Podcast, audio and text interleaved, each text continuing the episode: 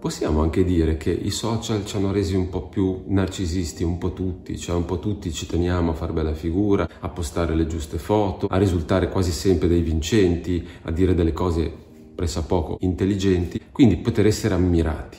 Ma incontrare un vero narcisista è tutta un'altra storia. È che molto spesso non ti rendi conto di avere a che fare con un narcisista finché non è troppo tardi, cioè fin quando non sei quasi caduto nella sua trappola. E quando te ne renderai conto probabilmente avranno già preso possesso del tuo cuore, a volte del tuo letto, a volte del tuo portafogli e anche della tua mente. E allora è possibile provare a identificare quando c'è dietro alla maschera un narcisista anche attraverso i messaggi che manda ad esempio o sui social o su WhatsApp e gli sms e allora proviamo ad elencare 10 segnali che stai probabilmente chattando con un narcisista o una narcisista. Statisticamente è più probabile che il narcisista sia maschio, ma n- nulla toglie il fatto di poter incontrare anche una narcisista femmina. E allora iniziamo a elencare questi segnali. Numero 1. Tutto troppo, ma troppo presto. Un narcisista ti dichiarerà il suo amore eterno dopo poco che vi siete incontrati. Invierà messaggi senza sosta, userà toni drammatici, sarà prolisso nei messaggi e soprattutto userà queste due parole, anime gemelle. 2. Fuoco, ghiaccio. Un narcisista alternerà con grande sapienza messaggi sia infuocati di grande passione, di grande amore, di grande devozione, con messaggi invece molto freddi, in cui sembra di parlare con una persona completamente distaccata completamente diversa da quella di prima. Questo è fatto apposta perché crea confusione, insicurezza e quindi inizia ad aprire le porte al dominio da parte del narcisista nei confronti della propria vittima. 3. Messaggi difficili da leggere. Poter scrivere messaggi col telefono aiuta tantissimo il narcisista a nascondersi, a giocare, a far finta di essere qualcosa, essere qualcos'altro, essere elusivo, a illudere e disilludere. Una caratteristica spesso comune è che non riusciamo a decifrarli. Ci manda un messaggio e noi stiamo un po' di tempo a capire in realtà cosa volesse dire, anche se è una persona che si esprime correttamente. 4. Sparisce. Un narcisista può sparire per ore, giorni, settimane, mesi e poi a un certo punto riapparire come se nulla fosse mai successo, come se non ci fosse stato un distacco e dire ehi là, come stai? Ehi bella! E se rispondi, sa che è ancora presa su di te. Quinto segnale, si fingerà interessato alla tua salute, al tuo stato d'animo. Magari è sparito già da un po' e a un certo punto ti manda un messaggio in cui sono preoccupato per te.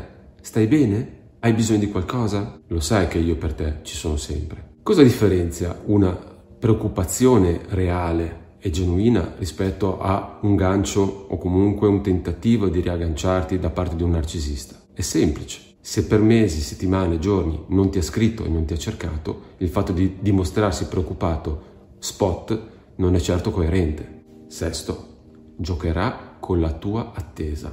Dopo la prima fase di love bombing, di cui abbiamo parlato in un altro video, non scriverà mai per primo e non lo farà perché è una mossa che consente di avere potere su di te, perché soprattutto è quello che piace ai narcisisti, è avere il sopravvento, è avere il potere. E se dopo una fase di sparizione, ricomparsa, risparizione, eh, non c'è più l'idilio dell'inizio, ma iniziano ad esserci tutti i litigi, le, i fraintendimenti, se lui per una volta scrive per primo è perché forse ha paura che ti sta perdendo e non perché ti ama. 7. Nei suoi messaggi, nelle sue comunicazioni, parla spessissimo di dover essere onesti, leali, che è la cosa importante, come una over justification. 8. Un narcisista ama tantissimo vantarsi, ama parlare di sé in modo anche esagerato, di parlare di quanto sia fantastico, speciale, intelligente, eccezionale. E se pensa che lo credi, aumenterà ancora e cercherà sempre più di raccontarti storie incredibili. 9. Non ti fanno più domande, sembrano non essere interessati. Testi generici, quasi pigri, anche privi di sostanza. Potresti iniziare a ricevere dei messaggi con scritto Ehi bella, penso a te, mi manchi, Generalmente questo tipo di sms, questo tipo di messaggio viene inviato per testare quanto sei ancora disponibile ad avere a che fare con lui. E se li ricevi regolarmente è probabile che questi stessi messaggi vengano inviati ad altre 10 persone contemporaneamente. Intanto, una volta scritto, è facile poterlo spendere per altre persone.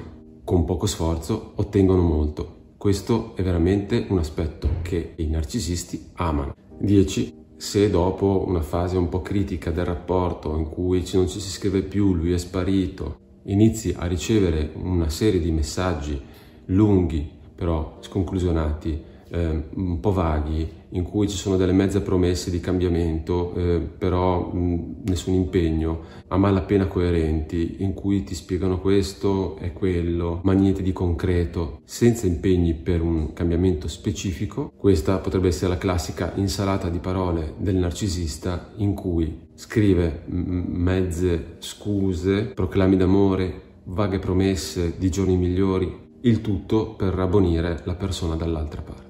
Quindi, se questo tipo di messaggi, questi segnali sono presenti in gran numero nella tua corrispondenza con l'altra persona, potrebbe essere qualcuno con cui hai iniziato a messaggiarti da poco, potrebbe essere anche qualche tuo ex col quale invece ti messaggi da tempo e che non riesci a scrollarti di dosso, o forse addirittura qualcuno con cui ti stai frequentando in questo momento. Prima ti rendi conto di chi sono veramente e meglio è. I messaggi sono veramente uno strumento che il narcisista ama perché gli permettono di nascondersi e di poter giocare completamente. Sono impersonali, sono veloci e richiedono poco sforzo. E allora poniti queste domande. Questa persona mi sta trattando con rispetto? Sembra sinceramente interessata a conoscermi? È onesto, chiaro sui suoi sentimenti?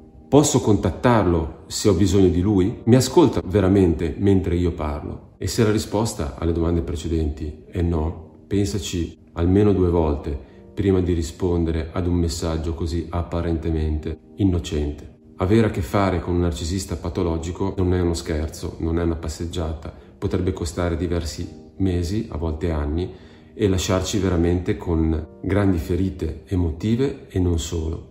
Quindi chiediamoci sempre se quello che stiamo provando nella relazione è sano, se ci fa stare bene, se ci migliora, oppure se sta iniziando una situazione in cui io mi sento sempre più insicuro o insicura, in cui mi sento sempre più sofferente che felice, a quel punto facciamoci delle domande. Se non riusciamo a staccare da soli, possiamo sempre rivolgerci a un professionista, a uno psicoterapeuta, parlarne anche con degli amici che siano profondamente interessati a noi, a dei familiari.